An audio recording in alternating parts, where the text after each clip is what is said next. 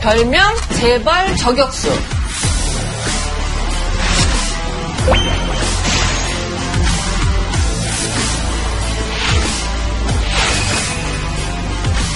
비정규직 빈부격차, 청년 실업. 일자리는 50%도 안 늘었다. 경제가 3배 반이 됐는데 왜 내 월급은 안 올라가냐? 저 소득은 다 누가 가져간 거지? 그돈 어디로 갔냐? 그건 누가 가져갔냐? 경제가 성장한 만큼 우리 국민들도 잘 살게 됐냐?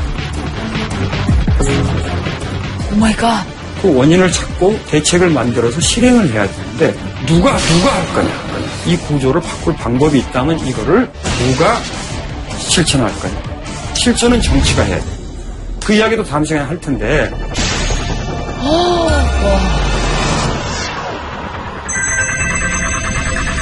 지난주에 이제 또 우리 수업한 내용이 이 복습을 우리 또 사회의 또 불평등에 관한 내용이었는데 되게 충격받았다는 분들도 많으셨고. 젊은 층들이 쓰는 이렇게 여러 가지 단어들을 봤을 때, 뭐, 금턴, 흑턴, 신조어들. 네, 이런 단어들을 봤을 때 정말 힘들구나. 아, 저는 후배들이나 뭐 인터넷에 올라온 글을 보면 그런 얘기가 제일 많더라고요. 진짜로 우리가 얼마나 취업하는 게 힘들고 고통스러운지 알려면 이미 취업을 한 사람들, 기성세들이 타임머신 타고 2017년으로 돌아와가지고 다시 이 관문을 뚫고 취업을 해봐야 된다. 이런 얘기가 굉장히 많더라고요. 일들을 많이? 뭐야? 어? 일들을 많이? 뭐야? 어? 지금 당신이 25살의 구직자라면 당신은 어떤 직장을 꿈꾸나요? 저다몇 살 때야, 근데 조수, 조수면 뭐야? 승현아. 뭐야? 저몇살 때야? 지금 25살 때, 와. 예, 저렇게 생겼었어요. 25살에 뭐 했어요, 작가님? 저는 이제 그때는 작가 지망생이었죠. 그래서 이제 저 때가 여기저기 출판사 문 두드리고 거절당하고 책 한 권 내달라고 그러고 한참 그러고 있을 때예요. 적적으로 살았구나. 용재 눈, 봐- 눈 봐. 아주. 너 무슨 생각으로 저렇게 썼니? 찍었을 때. 아, 저 그때 취직, 취직 잘 안 되고 많이 힘들어서. 화가 나 있네. 네, 뭐 많이 화가 나 있었어요. 아니, 아, 설명도 26살 때 친구. 뭔가 더 순했다. 도끼가 많이 없었네. 약간 서연아, 그치? 도끼가 생기기 전에 어. 찍었던 사진이 맞는 것 같은데 그 이후로 언론사 입사 준비를 2년 동안 하고 그리고 나서 안 되면서 점점 이렇게 삐뚤어지기 시작했어요. 그러니까 우리가 지금 25살이라고 생각을 하고 직업을 갖는다면 지금 생각하는 꿈의 직장 한번 써볼까? 와, 이거 초등학교 때 우리 나의 꿈을 그려보세요 그런 거 아니에요? 아, 갑자기 되게 설레는 것 같아요. 전 다 저 때, 네. 그, 걸그룹 계약이 돼 있어가지고, 뭔가 다른 생각을 못 해봤거든요. 꿈의 직장 맞죠? 언니 JTBC라고 쓰면 안 돼요. 아, 내 마음을 들켰네. 들렸니? 와, 진짜 충분히 그럴 수 있는 애야지. 오, 진짜. 나의 꿈의 직장.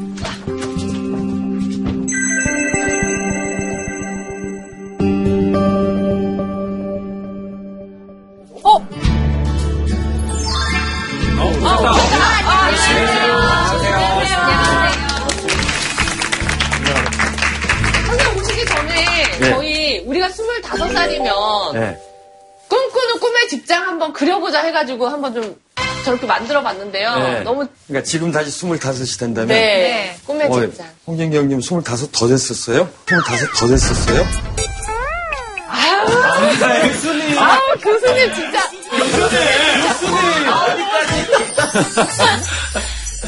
아니 근데 최소연님 왜 벽을 보고 앉아 있는지 내가 아, 거기 혼자 있는 게 좋아가지고 다른 인간들 없이 다른 인간들 없이 혼자서 인터넷 세계에서 일하고 인간들은 한 일주일에 한두 번 회의나 뭐 해야 될 일이 있을 때 아 그러니까 독립적인 직업 얽매이지 않고 그런 직장을 갖고 싶다.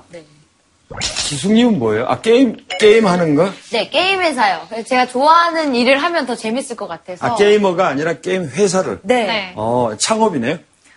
김진님은 무슨 뮤직쇼? 아, 음악방송. 아 음악 방송에 지금 일위. 하고 있잖아요.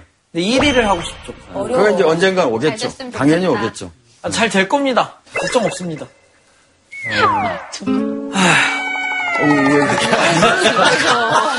저는 좀 digital nomad를 꿈꾸고 있어요. 그래가지고 아 nomad. 예, 한 두 달 아, 저 정도 노트북 들고 아무데나 예, 다닌다. 아무데나 가면은 직장이 나를 따라서 옮겨올 수 있는 어. 그런 일과 인생의 병행이 가능한 직장. 그러니까 칼퇴근 시켜주고 네. 딱 적당한 시간만큼만 일하게 해주는 회사가 저녁이 있는 삶. 네, 저녁이 있는 삶. 삶. 그렇습니다.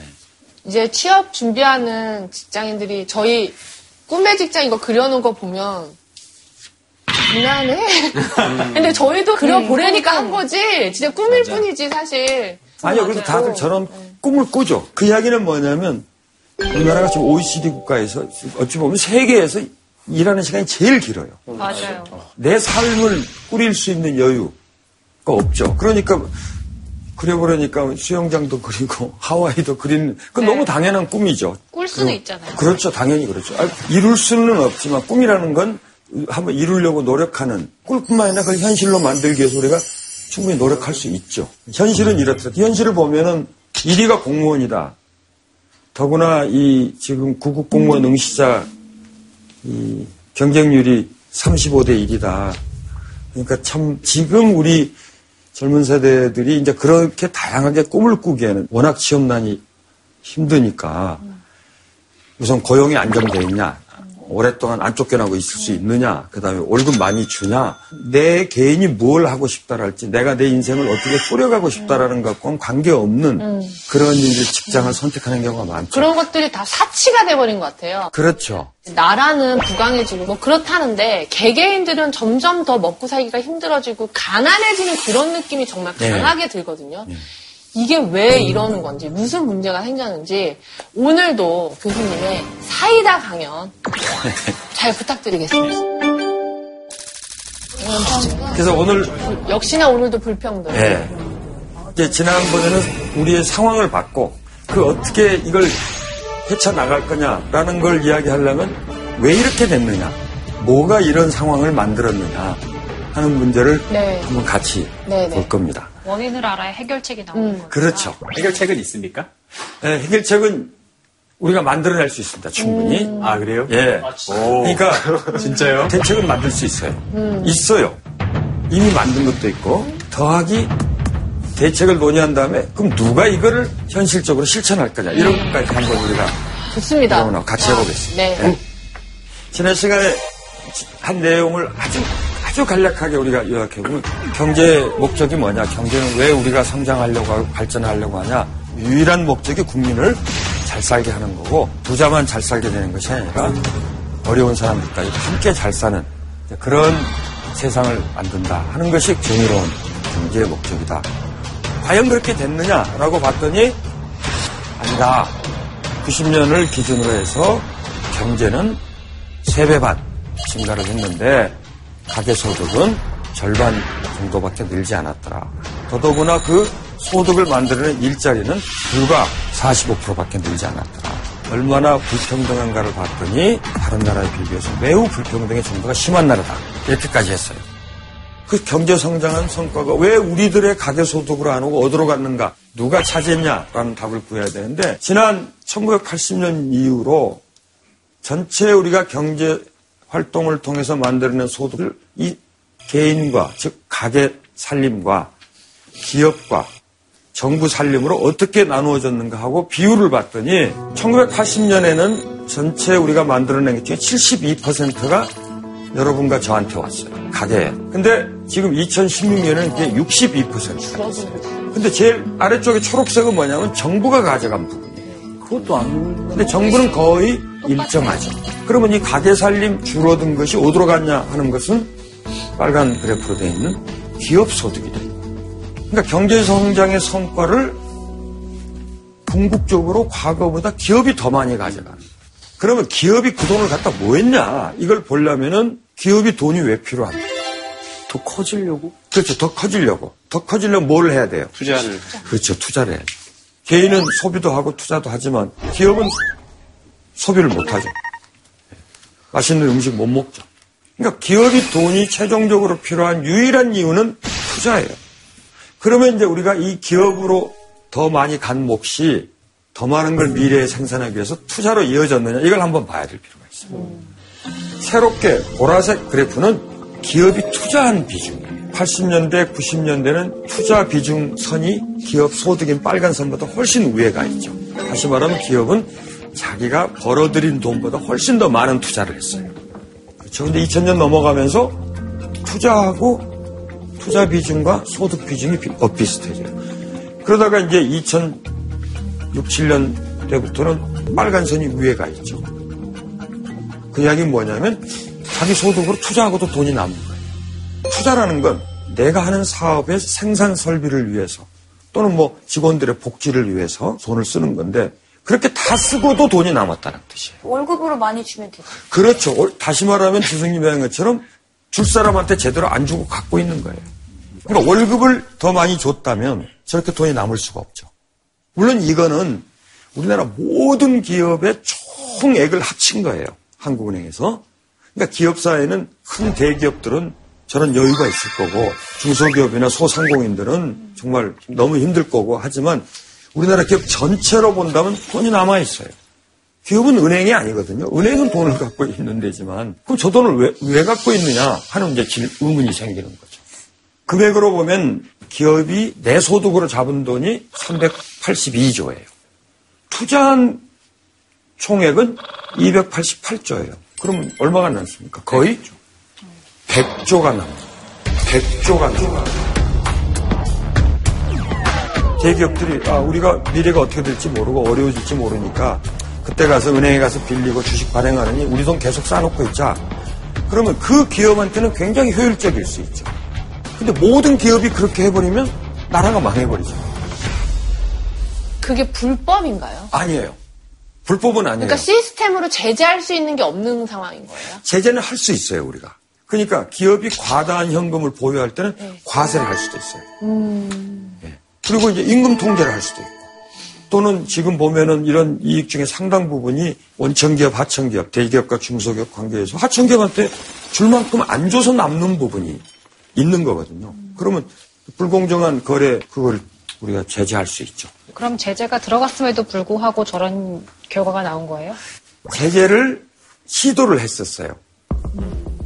그랬는데 박근혜 정부에서 이건 문제다 라는 게 많이 제기되니까 새로운 법을 만들었어요. 투자하지 않고 과다하게 현금을 보유하고 있는 경우에 과세를 하겠다. 그런데 법이 통과됐는데 효과가 하나도 없어요. 왜, 왜요? 왜냐하면 왜 그랬을까요? 실효성이 없는 어떤 단서정이 있다든가. 아, 그렇죠. 박원 씨가 실효성이 없는 법을 만들어 버렸어요. 무슨 이야기냐면 박근혜 정부가 하겠다고 해서 법을 도입을 했는데 음. 많은 여러 군데에서 로비해가지고 단서 조항이 붙어서 이 경우에는 아니다, 이 경우에는 하다 보니까 실제 거기에 적용받는 대기업이 별로 없는 거죠. 안타깝죠.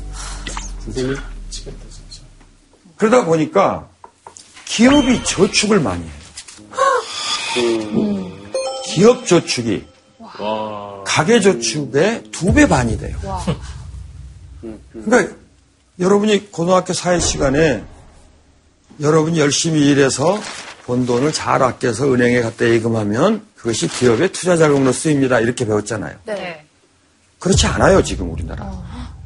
기업이 여러분과 저, 즉 가게 개인보다도 저축을 두 배 반을 해요. 완전히 기업이 저축하는 나라. 가계 저축은 기업과는 비교가 되지 않는 이런 구조가 돼버리고 그러다 보니 와. 가계 부채는 계속 늘어나고 기업 부채는 줄어드는 상황이 벌어집니다. 물론 초대기업들의 편중된 거지만 기업은 돈이 남아 있고 부채는 줄어가고 있고 가계는 소득도 안 늘고 부채는 늘어나고 그럼 이게 경제 성장 왜 하냐? 도대체 누구를 위한 경제 성장이냐? 그런 이야기 나오는 거죠. 네. 그 이후에 이제 구조적인 첫 번째 이유가 이 대기업과 중소기업의 임금 차이예요. 1980년을 보면은 대기업과 중소기업 임금 격차가 10%가 안 나요. 중소기업 임금이 대기업 임금의 90%를 넘어요. 와, 그런 시절이 있었구나. 비록 명함에 뭐 나 삼성 다니 이건 아니더라도 뭐 그게 뭐 중요해요. 내 음. 삶을 꾸리는데 그게 계속 격차가 벌어진 거예요. 1990년대 들어와서도 75%에서 80%예요. 아직도 괜찮아요. 근데 지금은 50%에서 60% 사이에요. 많은 분들이 이것도 잘못 알고 있고 기성세대가 말을 잘못하는 게 왜 젊은 친구들 중소기업 가서 일 안 하냐? 왜 예? 힘든 일 안 하냐? 그런데 임금이 절반에서 60%밖에 안 되니까 안 가는 거예요. 거기다가 이제 하나 더 여러분 다 알고 있는 값을 갑질한다 할 때 대기업 중소기업 관계 전부는 아니지만 상당 부분이 하청기업, 원청기업 이렇게 되죠. 이건 참 놀라운 것이 하청기업과 원청기업 간의 거래 조건이 어떠냐에 대한 공식적인 통계가 없어요. 없는 게 아니라 정부가 발표를 안 하는 거예요. 워낙 이게 심각한 문제라 아예 공식적 통계 발표가 없어요. 그런데 어느 신문사에서 샘플 조사를 한 거예요. 근데 원청기업이 100, 100을 받으면 1차 하청기업이 60을 받는 거예요. 1차 하청까지는 대부분이 대기업이에요. 1차 하청 기업한테 다시 하청을 받는 2차 하청 기업은 36을 받아요. 그리고 3차 하청 기업은 24를 받는데 보면 60 룰이, 60% 룰이 대충 적용해요. 그러니까 이제 갑을 관계에서는 을이 아쉬운 쪽이니까 갑에서 뭐 일방적으로 눌러도 어떻게 할 도리가 없는 거죠. 근데 절대 다수의 국민들은 다시 말하면 80% 이상의 국민은 이 중소기업에서 일하니까 초대기업 임금과 비교하면 3분의 1 받고 일하는 거예요. 쉽게 말하면 삼성전자나 현대차나 이런 데 평균 임금 보면 1억입니다. 거기에 하청기업 2차 하청, 3차 가면은 평균 십몇 년씩 일해도 3천만 원, 심지어는 2천만 원 이렇게 된다는 거죠. 다시 말하면 더 낮은 임금을 받고 일하는 국민의 수는 계속 늘어나는 거고 더 높은 임금을 받고 일하는 국민의 수는 계속 줄어드니까 불평등이 생기고 격차가 생길 수밖에 없는. 뭐 이건 뭐 피할래야 피할 수 없는 그런 원천적 구조를 갖고 있는 거죠. 이게 뭐지? 자, 이거 한번 생각해 봅시다. 어떤 마을에 100명이 있다면 이 일할 수 있는 15세 이상 사람 중에서 군인, 예, 학생, 또 뭐 병중인 사람, 그걸 우리가 비경제 활동 인구라고 하는데 38명이에요. 그럼 그 이야기는 나머지 62명이 일을 한다는 거죠. 네. 그렇죠. 자, 그 62명 중에서 일을 할 수 있는데 일자리를 못 가진 사람, 쉽게 뭐라고 그러죠? 실업자. 실업자 몇 명일까요? 자, 두 명. 그 다음에 이제 자영업자. 열다섯 명. 그 다음에 중소기업에서 정규직으로 일하는 사람. 한번 봅시다. 그러니까 절대 다수가 중소기업에서 일해요. 그럼 여기 비정규직이 15명이에요. 한 명은 어디 있어요? 그렇죠. 우리 사람. 한 명은 어딨냐? 대기업에서 일하는 사람 어딨냐? 한 명? 한 명. 한 명. 한 명에 한 명. 야, 근데 건물은 제일 크게 그려졌네. 아, 실제가 그 건물이 크죠. 아니 근데 우리 이 스튜디오 안에서도 비정규직이 꽤 있을걸? 여기요. 작가들, 작가들. 작가님들도 다 비정규직. 비정규직. 교수님은 정규직이시죠. 저는 철밥 그릇 정규직이죠. 교수님이랑 저만 정규직이에요. 예, 우리 강선 변호사 정규직이죠. 여기 또 정규직을 또 박차고 나오는 분이 좀 계시기도 하고. 우리는 그냥 학교 가면은 아이들이 선생님, 선생님에서 정규직인 줄 알지만 기간제 교사. 이번에 세월호에서도 희생되신 분 중에 기간제 교사기 때문에 보상을 못 받는 분. 성소집. 서울시 같은 경우는 그 정규직화 했죠. 정규직화 했다는 건 월급은 많이 올려주지 못하더라도 4대보. 안전. 안정적인 사대보. 그 직장으로 보장을 해준 거죠. 90년대에는 비정규직이라는 게 없었어요. 그 단어도 없었어요. 비정규직이라는 고용은 97년 외환위기 이후에 생긴 거예요. 다시 말하면 그때 재벌들이 막 망하고 회사가 무너지고 임금은 줄어들니까 이 구조조정하는 과정에서 일시적으로 말이 안 되는 형태의 이 일자리지만 그걸 허용을 한 거예요. 그래서 그 이전엔 데이터가 없는데 근데 이 비정규직이 참 슬픈 이야기예요. 그러니까 일이 일시적이어서 사람을 일시적으로 쓰는 것이 아니라 일이 계속되는데도 사람을. 사람을 계속 바꿔대는 것은 임금 적게 그러죠. 그럼 비정규직 입장에서는 임금도 적게 받고 그렇죠? 네. 고용도 보장이 안 되고 두 가지 불이익을 당하는데 그래서 2007년에 어떤 일이 있었느냐면 이렇게 비정규직이 늘어나갖고는 이게 국민들의 생활이 불안해지니 비정규직이 2년이 지나면 정규직으로 해줘야 된다는 노동법 개정을 했어요. 네, 맞아요. 근데 그걸 악용하는 기업이 2년마다 2년마다 그 항상 그렇지. 2년마다 계속 해고를 해서 소무 여직원들 같은 경우는 기본적으로 하청업체에 지금 소속이 돼 있을 뿐만 아니라 2년에 그냥 정해진 것처럼 바로바로 사람이 계속 바뀌었어요. 그거 너무 얍삽한 거 아닙니까? 이 비정규직 문제는 사회적인 이슈이기 때문에 우리가 해결하자 해서 2007년에 노동법을 바꿨지만 실제로 정부 통계로 보면 비정규직 비율이 한 2%에 3%포인트밖에 안 줄었어요. 기존의 그 노동법 가지고는 이 비정규직을 줄이는 것 거의 불가능합니다. 문제는 2년 되면 해주라. 그러니까 2년 전에 자르면 안 해줘도 된다는 뜻이에요. 그렇네요. 다시 말하면 제도를 만들었지만 그걸 빠져나갈 구멍이 너무. 구멍을 만들어 준 거예요. 처음부터. 그래서 저는 그걸 보고서 예. 2년 뒤에 또 다시 이 자리를 비정규로 채울 거면은 이 자리를 무조건적으로 정규직으로 만들어야 된다는 법을 만들면 좋지 않을까라고 생각했거든요. 그게 그게 바로 제가 주장한 내용이에요. 사람을 정규직, 비정규직 하지 말고 자리를, 그렇죠. 직업, 바로 그 역시. 사업을 하시는 분이라 금방. 그. 역할을. 예. 너무 좋은 근데 왜 아이디어다. 그게 이 법이 반환이 안 되는 거예요? 입법이 안 돼요? 쉽지 않죠. 그것도 좋은 질문이에요. 아니 그러면 그게 그렇게 하면 되는데 왜 안 되느냐라고 우리 김대인이 물었거든요. 알 것 같아. 왜 안 될 것 같아요? 그렇게 되면 보장해줘야 되는 돈이 너무 많이 들어가니까. 그럼 이렇게 한번 이야기해 보죠. 뭐냐면 그러니까 임금은 안 올려줘도 좋다. 일자리라도. 안정해달라. 그러면 이제 우리 지숙님이 이야기한 문제는 해결할 수가 있죠. 그렇죠? 근데 그게 법 정할 때 기업은 아예 끼지도 못하는데 왜 이걸 못하고 있는 거예요? 친구, 친구가 있나 위에? 기업이 특히 이 대기업들이 전면적으로 반대해서 그렇게 못 만든 거예요. 어, 왜 기- 나라가 기업 때문에 돌아가고 있는 거예요? 답답하죠. 기업이 법을 왜- 만들고 앉아 있어. 그럼 기업의 입장에서 뭐라고 변론을 하고 있는 거예요?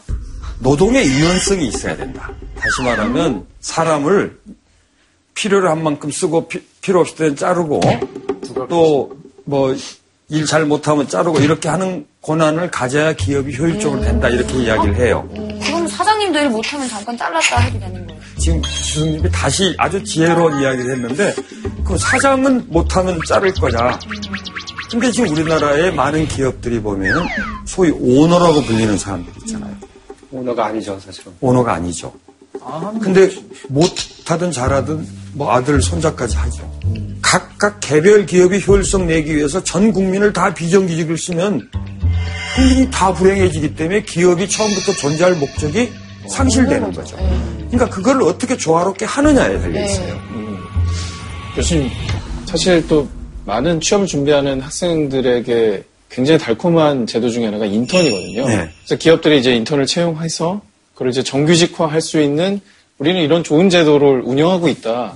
하면서 이제 기업들의 또 입장을 얘기를 하고 있는데 저는 인턴으로 채용하는 제도를 없애야, 없애야 된다고 생각합니다.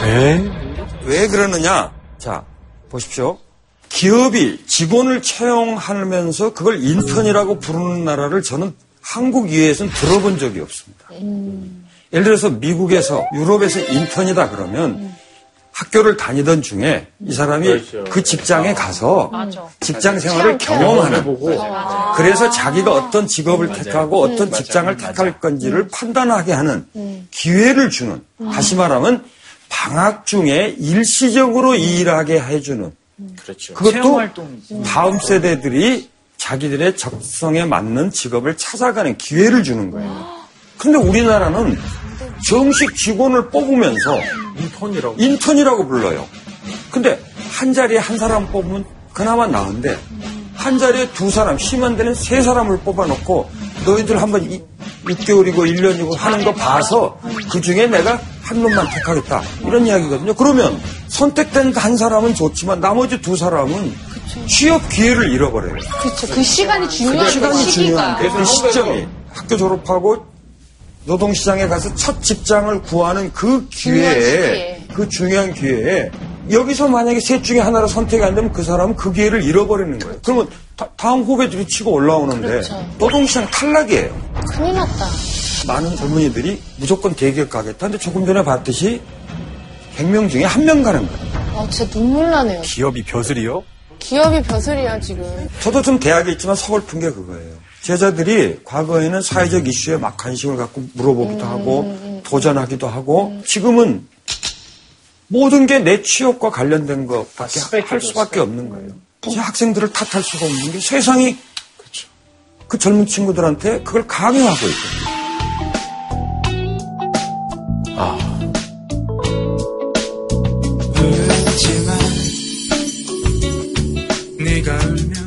아무것도 할 수가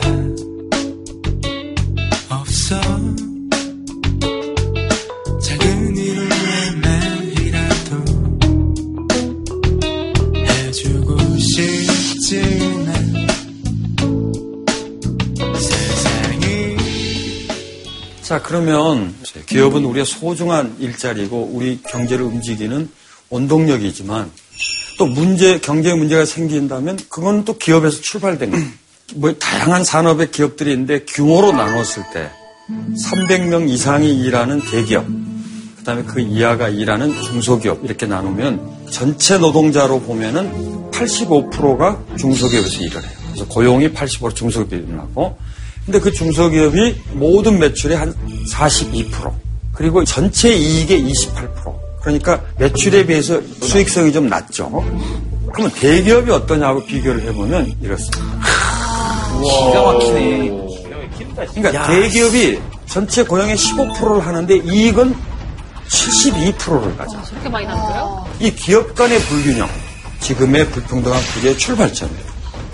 그러니까 대기업과 중소기업이 자동차의 오른쪽 바퀴와 왼바퀴, 그러니까 균형을 잡아 가야 된다라고 말을 하지만 지금 한쪽 바퀴는 엄청 크고 한쪽 바퀴는 굉장히 작은 기울어진 자동차를 지금 타고 한국 경제가 가고 있는 거죠.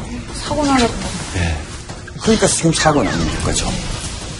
그러니까 우리는 성장하고 제조업 강국이라고 하는데 모든 게 대기업 중심이 되어 있는 거죠.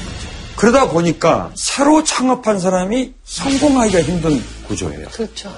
그래서 미국 같은 나라 우리보다 훨씬 더 경쟁이 심하고 여- 자본주의 역사도 오래됐는데 미국은 100대 부자에 78명이 자기가 창업해 성공한 사람들이에요.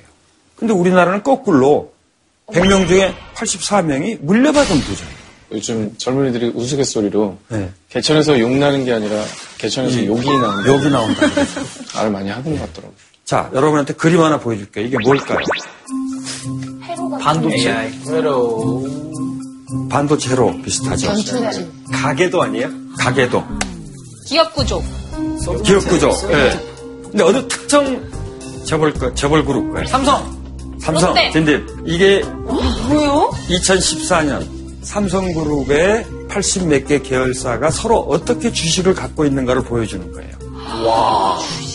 대박이다. 삼성전자가 만드는 아까 이야기한 반도체, 해로보다 복잡해요. 기업은 은행이 아니라고 했는데 거의 이 정도로 복잡하게 하고 서로 주식도 가지고 있고 이런 경우면은 거의 은행의 그러니까 투자 역할을 회사에 해야 되는 거 가깝게 아닌가요? 구조가 돼버린 거죠. 예를 들면 화살표가 나가는 거는 그 회사가 투자하는 회사예요. 그러니까 어. 여기 보면은 삼성전자 밑에서 화살표가 삼성 SDI로 가 있죠. 그 이야기는 삼성전자가 삼성 SDI에 주식을 투자했다는 거고 그 SDI에서 오른쪽으로 나가서 쭉 따라가다 보면 그 회사가 에벌랜드 주식을 갖고 있고 그러니까 전자회사가 놀이동산 회사 주식에 갖고 있고 그러니까 투자회사 비스름하게 돼버려 있죠. 그러니까 실제 자기 사업에 돈이 투자가 이루어지는 것이 정상적인 투자인데, 그렇죠? 근데 자기 사업 영역하고 관계없는 자기 계열사의 주식을 소유해주는. 자, 이 그림은 그러면 어느 그룹일까요? 또 그런 복잡한 문제가 있는. 롯데. 아, 우리 강경 아나운서 딱 맞췄어요. 롯데. 일본에서도 소유한 건다 국내에 있는 계열사들만이에요. 엄청 많다. 그러니까 이건 누가 누구를 소유했는지를 계산이 안 돼요. 아, 진짜 많다. 나 이렇게까지 많은지 몰랐어. 아니 저거를 다 파헤쳐갖고 저렇게 설계도를 쓴 그림 분도 대단한 것 같아. 아, 이거요? 네, 누가 그런 거예요? 제가 그린 거예요. 군수님이요? 예. 이래서 정말 재벌 저격수라는 그 그러니까 삼성그룹이 이렇게 있다가 2016년에는 어떻게 이제 바뀌었냐면 이렇게 조금 더 단순해졌어요. 여기 보면 에벌랜드도 없고 제일 모직도 없고 예전보다는 단순해졌죠. 그러나 이 안에는 돌고 도는 돌려막기가 있어요. 먼저 삼성물산이 삼성전자 지분을 갖고 있어요. 그러면 삼성전자가 그 중에 일부로 삼성전기의 지분을 소유해요. 그리고 삼성전기는 삼성물산을 투자해요. 아, 돌리는 거구나. 이게 순환 출장. 그러니까 누가 주인이에요? 알 수가 없죠. 셋이 돌려막기 했는데 누가 주인인다고 정하기가 어렵죠. 회사를 키우는데 내 경영권을 놓지 않겠다. 그러니까 자기 돈을 들이지 않고 자기 사업과 관계없는 데다가 회사가 돈을 투자하는 거예요. 그래서 이 삼성물산이 심장부의 역할을 하는 거예요. 다른 모든 이 계열사를 거느리는 중심에 있고 그 회사 주식만 가족들이 이건 여장 가족들이 많이 갖고 있는 거예요.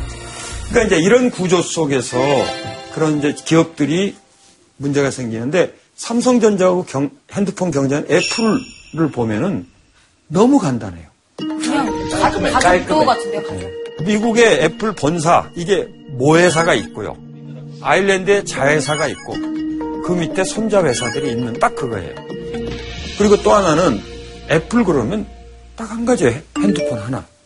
삼성그룹 보면 안 하는 사업이 없어요. 삼성전자는 굉장히 잘 되고 있지만 계열사들이 물량을 대주지 않으면 생존을 못할 기업들이 많아요. 기업 개별적인 효율성은 설령 올린다 할지라도 우리나라 전체 경제의 산업적 효율성을 보거나 또 우리나라의 새로운 산업이 성장하는 기회의 입장에서 보면 이게 걸림돌이 되는 거죠. 선생님 질문있습니다. 예. 이 대기업들이 망하면은 이제 바로 나라가 이제 또 망하는 겁니까? 당연히 대기업들이 예를 들어서 재벌 중에 하나가 망하면 우리에게 상당한 타격이 있겠죠. 그게 우리의 딜레마예요. 그런데 실제 재벌이 엄청 많이 망한 적이 있어요. 근데 나라 안 망했어요. IMF. 아유, 네. 예, IMF 때 30대 재벌 중에서 16개가 망했어요. 그래서 우리가 그렇게 어마어마한 고통을 겪었어요. 그러나 나라가 망하진 않았습니다. 여러분, 20세기 세계 최대 회계 부정 사건이 뭐냐? 엔론? 그러면 예, 딱 이야기하신 것처럼 엔론이라는 미국의 에너지 회사 이야기를 해요. 엔론의 당시의 분식 회계 규모가 한 1조 5천억 대요. 근데 제가 아는 한 인류가 기록한 이후로 최대 분식 회계라고까지 말하고 싶은 사건은 대우그룹이에요. 지금 엔론이 1조 5천억이라고 그랬죠. 대우그룹 분식 규모가 나중에 얼마로 밝혀졌을까요? 생각해 보세요. 7조. 7조 아니었나요? 7조. 8조. 8조. 41, 41조예요. 40. 41조. 41조요? 예. 분식 회계로? 예. 근데 그거에 비해서 별로 세계적으로 악명이 높지 않네요. 뭐 우리나라에서 일어났으면 미국에서 일어났으면 뒤집어졌겠죠. 대우그룹이 41조라는 분식 회계 하고 망했지만 우리 국민들 돈 쏟아 부어가지고 그 중에서 더 투명하고 더 효율적으로 경영하면 잘 될 수 있는 기업들은 살아남았어요. 어느 특정 총수들에 의해서 좌지우지되는 대우 그룹이라고 하는 기업 구조가 해체된 것이지 대우 조선이 없어진 게 아니에요. 대우 조선 지금까지 있잖아요. 대우 건설 지금까지 있잖아요. 그 이야기는 뭐냐면 어마어마한 고통을 겪었지만 우리 국민들이 가지고 있는 역량과 산업 구조에서 어느 특정 그 재벌의 파산이 국가의 파산으로까지 이어지긴 하죠. 예를 들면 이제 여러분이 알고 있는 핀란드 같은 노키아가 굉장히 어려워서 국가 경제가 어려워졌죠. 다시 반등을 하죠. 우리도 예를 들어서 삼성전자나 현대차나 뭐 포스코나 이런 최상위 최대 기업들이 만약에 파산한다고 하면 국가 경제가 뭐 휘청휘청 하겠죠. 그러니까 그런 일이 없도록 해야죠. 그러기 위해서는 현대차는 자동차 산업에서의 강자가 되기 위해서 투자하고 경영하고 삼성전자는 전자산업에서 강자가 되기 위해서 투자하고 경영을 해야지 호텔도 하고 부동산도 하고 패션도 하고 저는 그럴 여유가 있는지 모르겠어요. 자, 이제 이렇게 이제 불평등한 상황을 만든 여러 가지 구조적인 걸 봤는데 그러면 그거를 해결하기 위해서 어떻게 할 거냐. 해결, 해결. 되게 중요하지. 아, 해결. 제가 여러분한테 이제 해결책을 물을 텐데 네? 한번 생각해 보세요. 왜요? 해결책은 원인을 잘 생각해 보면 그 원인을 제거하거나 바꾸면 되는데 여러분이 한번 어떻게 바꿨으면 좋겠는가.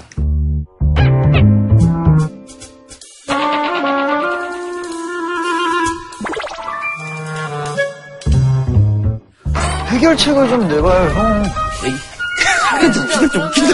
이 불평등한 한국의 이, 이 상황을 좀 해결해보고자 우리 덕원 씨께서 어, 정말요? 덕위원, 덕위원. 말씀해 주십시오. 아까 제가 사내 유보금 얘기를 했는데 네. 물론 이제 당연히 좀 사업을 해서 이익이 남으면 좀 비축도 해놓고 하는 거지만 너무 과다할 경우에 그것들을 좀 제재해야 되지 않을까 어느 정도는 하는 생각이 들었습니다. 그럴 수 있지 않나요? 어떻게? 투자를 하기 위해서 가지고 있는 돈이라면 그거는 우리가 존중해야죠. 근데 우리가 아까 봤듯이 투자보다 투자에 필요한 돈, 그것도 외부에서 조달 안 하고 내부에서 번 돈만으로도 투자하고도 돈이 남아도는 이거는 임금 줄 거 덜 준 거 아니에요. 그렇죠? 또는 하청 기업에다가 공급 대금 더 줘야 될 거 덜 준 거 아니에요. 야, 그런 거예요. 근데 기업들은 이 각박한 세상에서 그리고 글로벌적인 이런 경쟁 상황에서 유보금이 좀 있어야지 급변하는 상황에서 뭔가를 대비할 수 있지 않느냐라는 논리로 있어. 자꾸 이 돈을 뭐 풀지 않으면 어떻게 그러니까 이제 하죠? 모든 기업이 나 미래에 어- 비 올지 천둥 칠지 번개 칠지 모르니까 우리는 돈 벌어도 절대 임금도 안 올리고 하청대금도 다 우리는 창고에 쌓아놓을 거야. 그럼 경제가. 동맥경화가 들어가서 안, 안 돌아가는 거지. 초과 보유. 다시 말하면 어느 정도. 투자에 필요한 또는 그러한 위험을 감당하기 위해서 필요한 이상으로 현금을 현- 또는 현금성 자산을 가지고 있는 경우에 그거를 정부가 세금으로 환수하는 필요 이상의 현금. 그걸 어떻게 정할 거냐는 구체적인 논의가 있어야 되겠지만 그 돈을 임금을 더 지불하는 데 준다 할지 투자를 늘리는 데 준다 할지 하청업체에 대금을 늘리는 데 준다 할지 했을 때는 그 세금을 과세하지 않는 이런 제도로 그걸 촉진할 수 있죠. 네. 저도 아이디어 차원에서 생각을 해본 얘기인데요. 중소기업의 대부분들도 사실은 대기업에 납품을 하거나 중간에 부품을 공급하는 회사가 굉장히 많기 때문에 기업 수익이나 이런 거를 보장하기 위해서 너희들이 입찰 가격 이상은 줘라. 그래서 이제 공정 가격을 정하는 그 정부가 개입을 하면 좋은데 정부가 이 가격을 이렇게 정하라 할 수가 없어요. 그렇기 때문에 부당한 거래가 있었을 때 그거를 제재를 가해야 되는데 예를 들어서 이런 경우도 있어요. 부품을 어느 자동차 회사가 공급받으면은 우리 회사 만든 차만 차로 싣고 와야 돼요. 그럼 각 회사마다 너 우리 트럭으로 물건 싣고 와야 돼. 그러면 회사는 트럭 한 대가 여기도 가고 저기도 가고 저기도 가면 되는데 각 회사 자동차 회사 별로 트럭이 다 있어요. 트럭이 다 있어야 돼. 필, 필요 도 없는데. 그런 게 부당거래. 그런 형태의 부당거래가 엄청 많아요. 갑들이 하는. 그러니까 어떤 제도가 그래서 요즘 우리가 논의가 되냐면 그렇게 부당한 거래로 인했을 때 이 사람이 손해를 보면 손해본 것만 보상하는 게 아니라 그걸 몇 배를 보상하는. 그래서 징벌적 보상제도라는 게 있어요. 그래서 이 강자가 다수의 소수의 약자를 단순히 경제적인 이득 관계로만 배상하게 하면은 강자 힘이 절대적으로 커지기 때문에 그 강자가 그 이상을 손해보게 하는 그 방법이 있어요. 그게 실효성을 가지려면 그러한 법적인 제재가 단순히 규제로서가 아니라 사회 정의를 실천하는 법적 정의가 서야 돼요, 같이. 근데 이게 근본적인 걸 어떻게 바꾸느냐가 진짜 궁금해요. 여러분한테 하나 물어볼게요. 정의. 정의의 반대말이 뭐예요? 부정. 부정이죠. 정의롭지 못한 거죠. 근데 우리 사회에서는 정의의 반대말이 제가 볼 때는 의리예요, 의리. 의리예요, 의리. 그게 제일 잘못한 거야. 의리. 의리를 지킨다는 그것 때문에 원칙을 깨는, 맞아.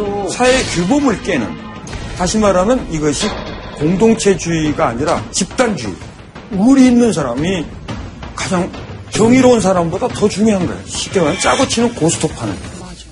그런 식의 의리라고 하는 것은 이 사회를 좀먹는 부정의의 아주 표본이죠. 예. 교수님, 저 예. 좋은 생각이 하나 있습니다. 예.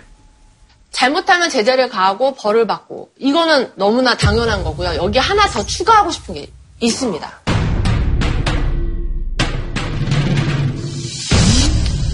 잘하면 상을 주는 거, 상을 주는 거.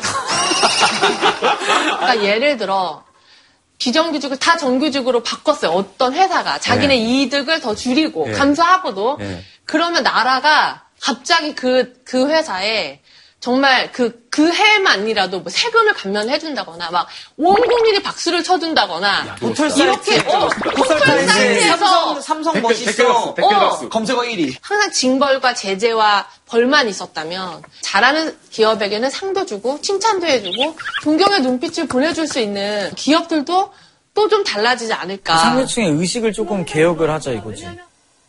아주 좋은 생각. 진심으로. 이 방송을 보고 있는 기업인 중에서 자, 우리 회사가 한번 젊은이들에게 희망을 위해서 나는 다 정기주가 하겠다라고 선언을 하는 기업이 전 나오길 바라요. 그럼 박수 쳐줘. 그러면 박수를 진짜 치는 정도에 끝나는 게 아니라 그 회사 물건을 우리 국민들이 벌떼처럼 달려들어서 물건 완전 계속 사주고. 그 계속 기업, 어. 기업에 물건을 사주고 그 기업을 존중해주고 응원하고. 또 정부가 세금도 줄여주겠다. 혜택을 줘. 그렇게 해서 존경받는 기업이 잘 되는 네. 그리고 기업이 스스로 존경받도록 국민들에게 고용과 임금의 문제를 한꺼번에 해결 못해도 해결해 가는 모습을 보이면 그게 최고의 방법입니다. 정말 이 방송 나간 중에 그런 기업이 전 나왔으면 좋겠어요. 그러면 교수님이 생각하시는 어떤 이런 다양한 정말 차원의 불평등, 뭐 재벌 문제뿐만 아니라 실질 소득 이런 것들을 좀 해결할 수 있는 방안은 어떤 거라고 보시는지 너무 궁금하거든요. 굉장히 많아요. 아, 각 영역 영역별로 우리가 대안을 만, 그러니까 대책을 만들 수 있어요. 여러분의 그 상식으로도 만들 수가 있어요. 문제를 제대로 보면 야, 이걸 막으려면 우리가 이렇게 해야 되지 않느냐는 그 여러 가지 아이디어가 있고 그거를 좀 더 체계적으로 만드는 건 얼마나 잘수 있다 이거예요. 중요한 거는 그거를 실천할 정치적 의지예요. 그게 제일 더 큰 문제예요. 그것이 세상을 얼만큼이나 바꿀 거냐 하는 거에 예를 하나 제가 보여드릴게요. 이런 것들을 좀 해결할 수 있는 방안은 어떤 거라고 보시는지 너무 궁금하거든요. 이게 미국의 1910년부터 100년간의 불평등의 역사입니다. 보면은 1900년대 초반에 앞에 부분에서 굉장히 높았죠? 그리고 지금이 거의 그거보다 더 높죠? 근데 보면은 중간에 1940년대부터 1980년대 초반까지 아주 낮죠? 저때가 미국이 아메리칸 드림의 나라일 때 열심히 일하는 중산층의 삶을 누리는 그래서 세계 각국에서 이민 가는 나라. 근데 원래 그랬던 게 아니라 20세기 초반에 굉장히 불평등한 나라였는데 잘 보시면 그래프가 갑자기 뚝 떨어지죠. 1940년대 초반에 갑자기 불평등이 해소가 돼요. 무슨 일이 있었던 거죠? 이게 다 정책 때문에. 미국에서 20세기 가장 위대한 대통령으로 치는 루스벨트 대통령이 이렇게 해가지고 미국의 미래가 없다. 들여다 봤더니 근본적으로 임금 격차가 이 불평등을 만드는 원인이더라. 그래서 정부가 임금 통제를 하겠다 해서 임금 통제를 했어요. 그랬더니 한 2년 만에 순식간에 세계 각국이 이민 가고 싶어 하는 나라가 돼버렸어요. 그때 효과가 저렇게 빨리 날 수 있는 이유는 2차 대전 중이었어요. 그러니까 정부가 굉장히 강력한 힘을 발휘하고 아, 많은 사람들이 봐라 나중에 전쟁 끝나고 정부가 통제력이 약해지면 그거 안 될 거다 했는데 40년간 미국의 골든 에러를 형성했어요. 정책이 세상 바꿀 수 있습니다. 자, 이 그림은 우리나라 이야기는 아니에요. 그런데 제가 여러분한테 보여준 우리나라의 그래프를 그대로 옮겨봤어요. 그때 이렇게 됐어요. 우리가 1980년대, 90년대까지는 미국이 중산층의 나라일 때만큼 불평등이 심하지 않았었다는 거예요. 그러다가 외환위기 난 이후로 미국이 30년 동안 서서히 나빠진 걸 우리는 불과 한 15년, 17년 만에 순식간에 나빠졌어요. 누구도 한국 사회 이 불평등이 이렇게 급격하게 갑자기 나빠지는 것을 막으려는 노력을 적극적으로 안 한 겁니다. 그러니까 미국도 그랬듯이 우리는 정책 쓰면 바꿀 수 있어요. 불평등한 현실 기성세대가 만든 거예요. 저는 기성세한 사람으로서 책임을 느낍니다. 왜 이제 와서 불평등 이야기하냐? 그것이 지난 20여 년간 진행될 때는 어디가 있었냐? 그 말에 제가 별로 할 말이. 산업화 세대 한국 사회를 빈곤해서 구했지만 자식 세대들이 이렇게 돼가는 것을 막지 못했습니다. 민주화 세대 한국을 독재로부터 민주화로 큰 정말 역사적인 공을 세웠지만 진정한 민주주의, 절차적인 민주주의가 아니라 나의 삶을 더 낫게 하는 실질적인 민주주의 이걸 이루는 데는 실패했다. 결과로 지금의 청년 세대, 저의 자식 세대, 한국 전쟁 이후 최초로 부모 세대보다 못한 자식 세대가 되었다. 그 의미에서 제가 이 말을 꼭 청년들 세대에게 해주고 싶어요. 제가 볼 때는 저 다음 세대, 지금 여러분의 세대가 저희 세대보다 모든 면에서 뛰어납니다. 인물도 잘생겨. 키도 크고. 영어도 저희 때는 뭐 거의 개발사가 여러 영어도 잘해요. 국제화도 돼 있고. 자신감도 있고. 여러분이 지금 겪고 있는 이 문제들은 여러분 개인의 노력의 부족의 탓이 아니라 세상의 틀이 잘못되어 있기 그 필요 없는 노력을 하게 한 구조가 잘못된 거예요. 잘못된 걸 보고 옳지 않은 걸 보면 분노해야죠. 분노해야죠. 옳지 않은 걸 보고 분노하지 않는다면 그건 죽은 사회죠. 우리가 이 강의 시작할 때 어떤 사회를 원하냐? 정의로운 사회다. 어떤 경제를 원하냐? 함께 잘 사는 정의로운 경제다라고 이야기했어요. 우리들이 원하는 정의롭고 바른 사회는 우리 스스로 만들어 가야 되는 거. 남이 만들어 주는 것도 아니고 스스로 바뀌는 것도 아닙니다. 지금의 이 불평등한 구조는 바꿀 수 있습니다. 당근은 우리가 만들어낼 그 사회를 실제 실천해내는 정치적 리더를 어떻게 선택할 거냐 하는 겁니다. 곧 대한민국의 미래의 선장을 뽑는 투표 있습니다. 우리 모두 자신의 미래를 위해서 대한민국 미래를 위해서 꼭 투표하시기 바랍니다.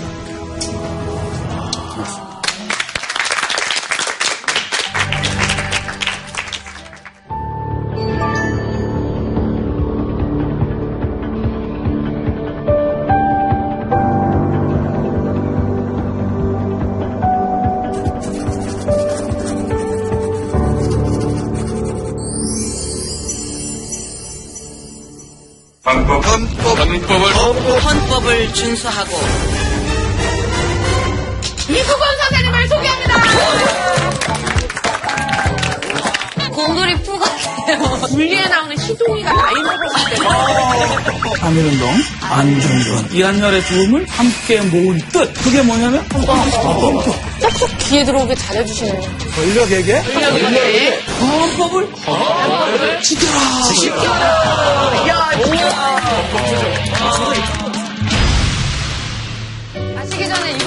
질문사항 뽑아주셔야 되거든요. 근데 오늘 너무 몰입돼서 분위기 만들어주신 분이 있어요. 딘딘.